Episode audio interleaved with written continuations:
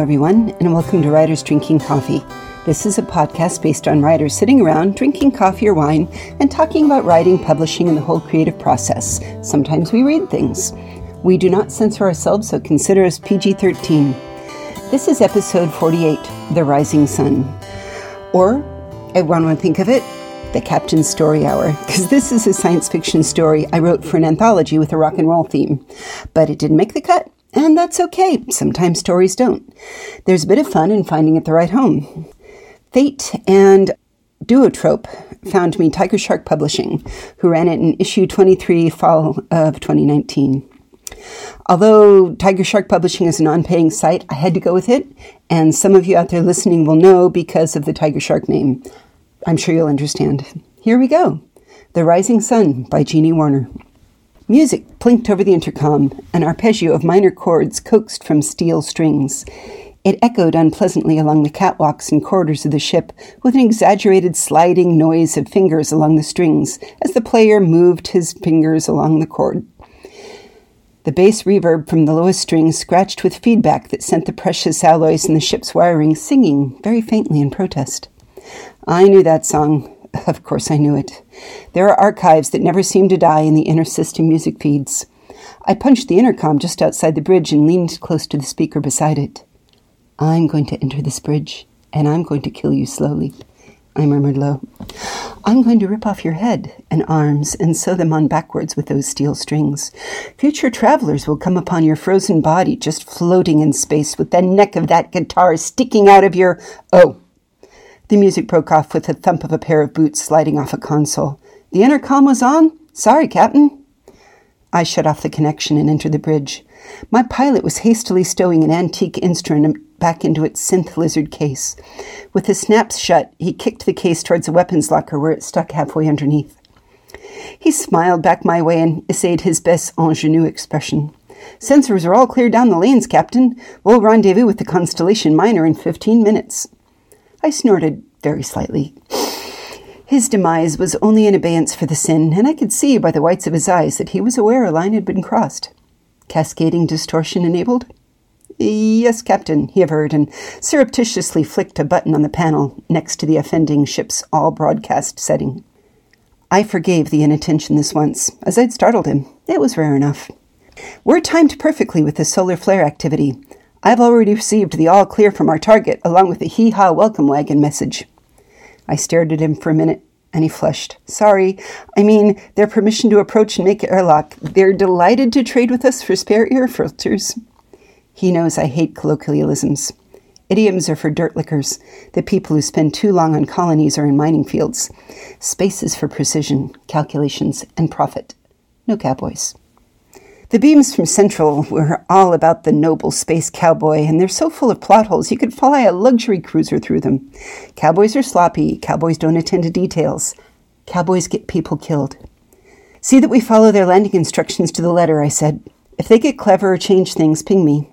I reached up and touched the implant behind my ear and tapped it once more to enable two way communication. You have the bridge. I headed down to the docking bay where the crew was assembled to start inspection. It steadied the new recruits, this regular routine before every mission. You've all read the specs? Is everyone clear about their assignments? Any final questions? Bai handed me a bottle as I looked the crew over. They were perfect, as expected. Then my newest recruit raised her hand, tentatively. I have one. I. Can I ask if. I sighed. Having a reputation as a terrifying martinet means you have to coach newbies along to get them past the fear. Spit it out, Zoo. When I ask if you understand, that is exactly the time to say no. Did you read the briefing materials and the project plan? I did, Zoo nodded hard. I did. I just wondered if. Will there be enough oxygen for them to make planetfall anywhere? I mean, this isn't just aggressive pre abandoned wreck salvage, right? Eyes rolled on either side of her, but no one ventured any verbal signs of exasperation. Bai? I looked to my right hand. Dark eyed Bai's lips quirked with amusement, their tone level. The Constellation Miner's last dock was New Manitoba. They loaded 59.86 tons of fuel, with a maxed out reading according to the deck manager. With a capacity of 60 tons at a burn rate of 0.86 wrestlers out of orbit and into the lane, they will have four hours to recover and still make Atmo an inhabited moon. Our ship has a rep through our branch of hostile takeovers in the Corp, and we earned it through precision and tight deadline management. Thank you, Bai. Any other questions, Zoo? Are you confident? The girl no- nodded, gulping a little with nerves. Yes, Captain. Comms, data. I practiced all night with Ning on the sim. Beside her, Ning inclined her head once. It was enough. Ning was an old hand, a crusted crewmate. She trained most of the noobs we've had. From the bridge, our pilot's voice came over the intercom as the ships linked with a kiss of pneumatics and pressurization. Airlock in four, three, two, one, connecting. I turned to look at the hatch as a clang shunk the hull. I felt our gravity decrease, marching the new ship's slider pull.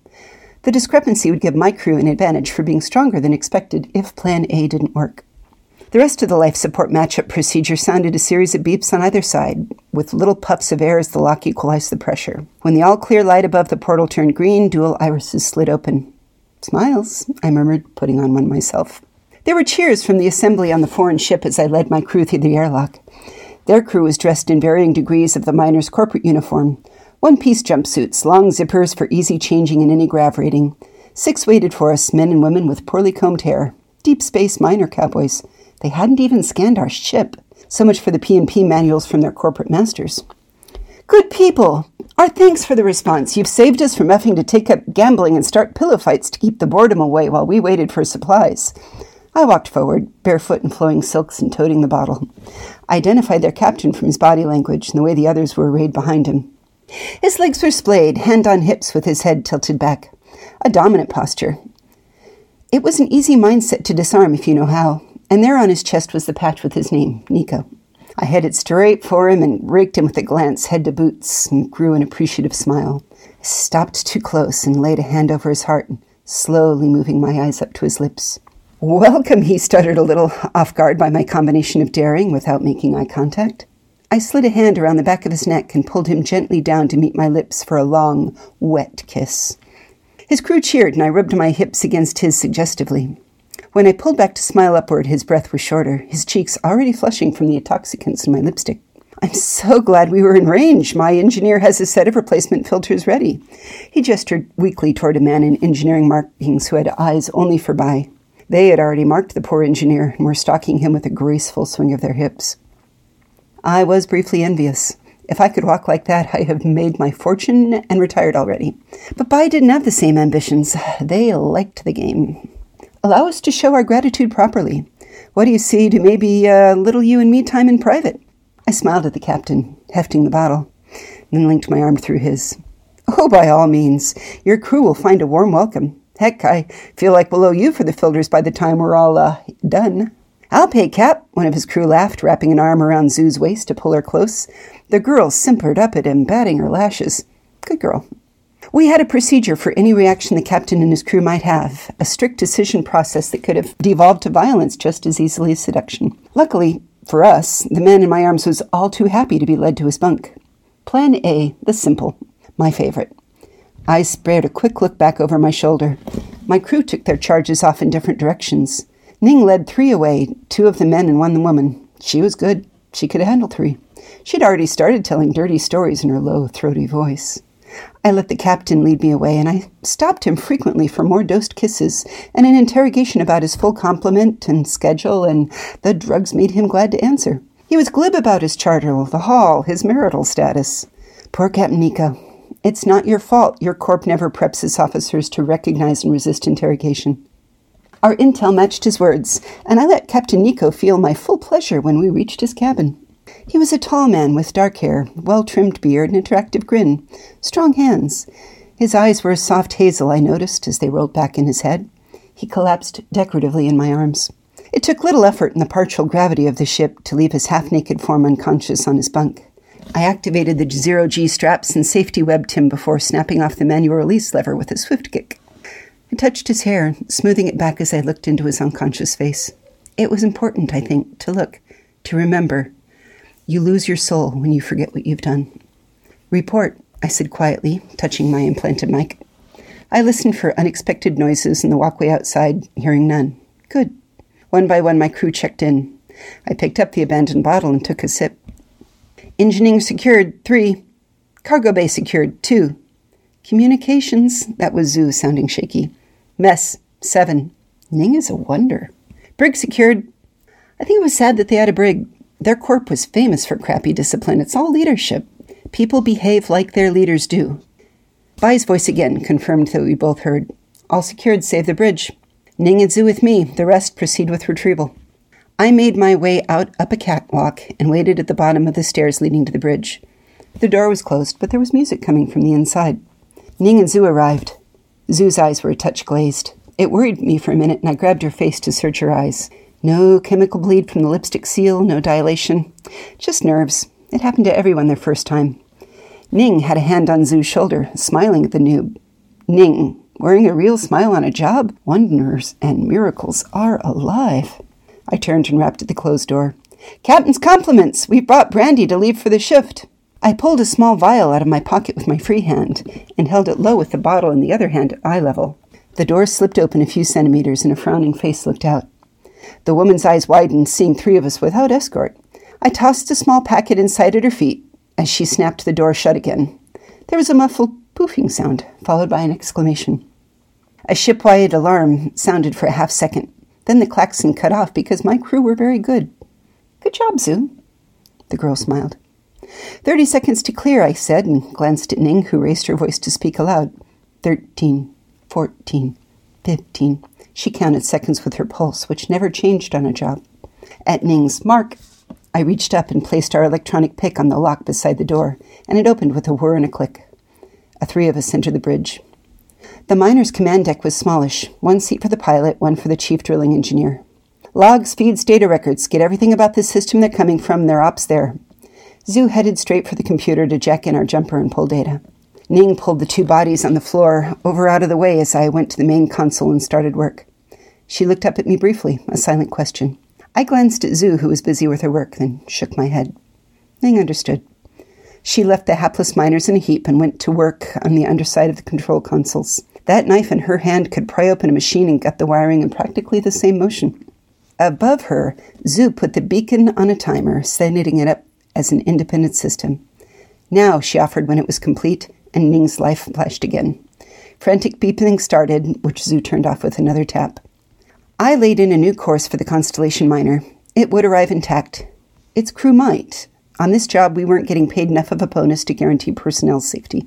As a professional, I always wanted to leave a fighting chaps for any ship's crew. They were just doing their jobs, serving corporate masters who didn't even care enough to give them the training and tools to fend us off. Buying insurance was cheaper. I felt the hum of the small thrusters as the ship started to change course. We returned back through the airlock with all the portable cargo we could strap in from the miner before the main engines kicked in. Total mission clock 35. 35 minutes. Not our best time, but with an acceptable deviation. I touched the intercom and spoke into it. Make the switch.